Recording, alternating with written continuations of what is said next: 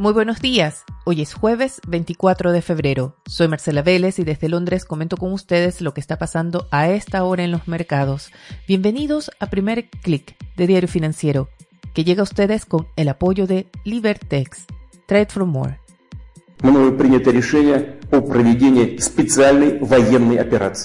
Acaban de escuchar al presidente de Rusia, Vladimir Putin, en el momento en que anunciaba lo que él llamó una operación militar especial, pero que no es nada menos que una invasión a Ucrania. Después de semanas negando que las intenciones de Moscú fueran a invadir al país vecino, finalmente tropas rusas lanzaron ataques aéreos a diversos objetivos en varias ciudades de Ucrania, principalmente en el este, donde se ubican los principales grupos separatistas. También hay reportes de explosiones cerca de la capital, Kiev, desde donde han comenzado ya las operaciones de evacuación de civiles. El anuncio de la invasión de parte de Putin fue acompañado de amenazas directas a cualquiera que se interponga en las operaciones de las tropas rusas. Aunque se venía especulando con una posibilidad de una operación militar en Ucrania, la verdad es que la decisión de Putin de ir por una invasión completa toma por sorpresa a los mercados, toma por sorpresa a los analistas y también a los líderes, sobre todo europeos. Hasta ayer se especulaba o se esperaba que la intervención rusa se limitara a esos territorios dominados por fuerzas separatistas de Donetsk y Luhansk, pero hoy queda claro que las intenciones de Vladimir Putin son mucho más ambiciosas. Putin habla de desmilitarizar Ucrania e insiste en que el país y su régimen es más bien manejado por Estados Unidos, por la OTAN, y por lo tanto lo considera una amenaza a su seguridad.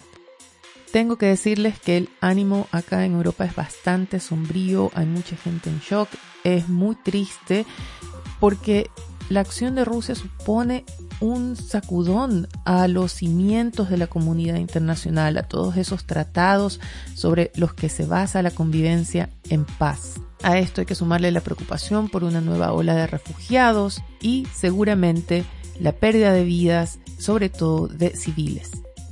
Pero este es un podcast que habla de la apertura de los mercados, así que vamos a ir hacia ello. Y tenemos una sesión de pérdidas generalizadas. Hay una ola de aversión al riesgo. Las acciones asiáticas pierden 2,65%. En Europa el Stoxx 600 pierde ya 2,81%. Muy importante con los futuros de Wall Street. El S&P 500 retrocede ya 1,9%. Pero el Nasdaq cae 2,40% y esto significa que comenzando la sesión en la apertura, el Nasdaq entrará oficialmente en territorio bajista. ¿Por qué? Porque acumularía ya una caída de 20,55% desde el máximo alcanzado el pasado 19 de noviembre.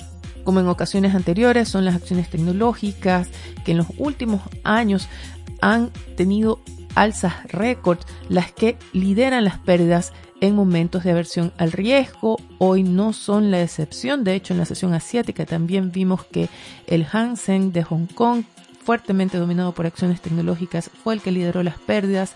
El sector tecnología también lidera las pérdidas en Europa y, como ya les digo, el Nasdaq se apresta a entrar en territorio bajista.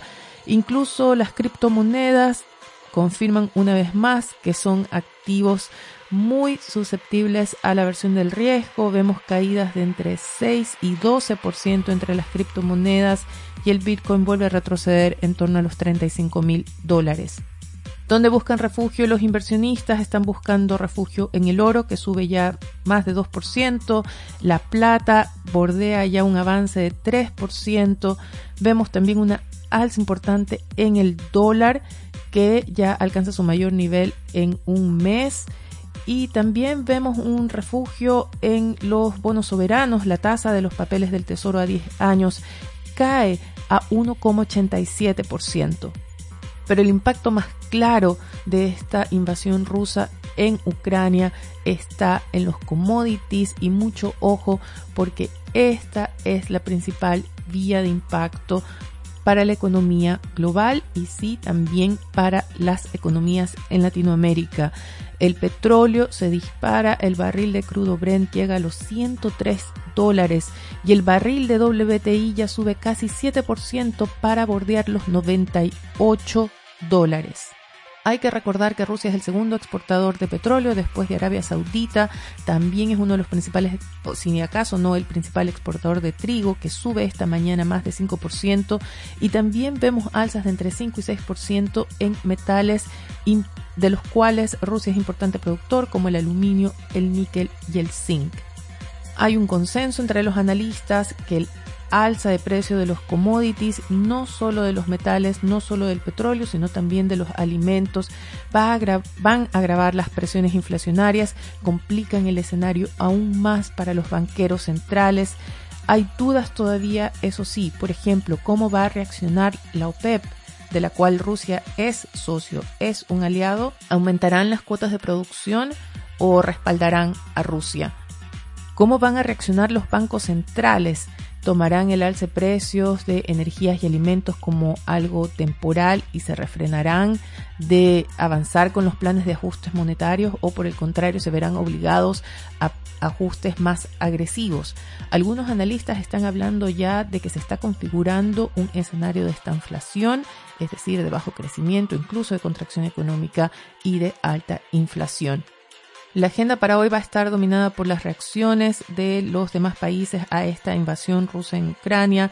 Estados Unidos y Europa anuncian ya duras sanciones para empresas rusas, para los bancos, dejarlos o cortarlos del acceso a los mercados financieros. Habrá que ver si se anuncian medidas aún más duras a lo largo del día. También tendremos cifras en Estados Unidos de ventas de viviendas, subsidios por desempleo y una segunda lectura del PIB del cuarto trimestre.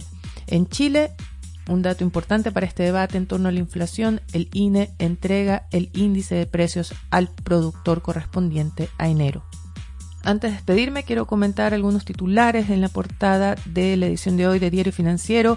El titular principal es para la decisión o las últimas decisiones del Comité de Ministros que dio luz verde a la central Los Rulos y también a la línea 7 de Metro.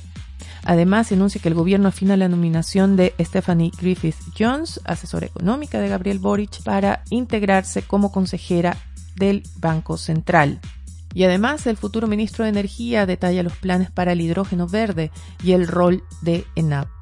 Con esto me despido por ahora. Sigan actualizados de lo que sucede en Ucrania, de lo que sucede en Europa, pero también de otros temas visitando nuestro sitio web de F.cl.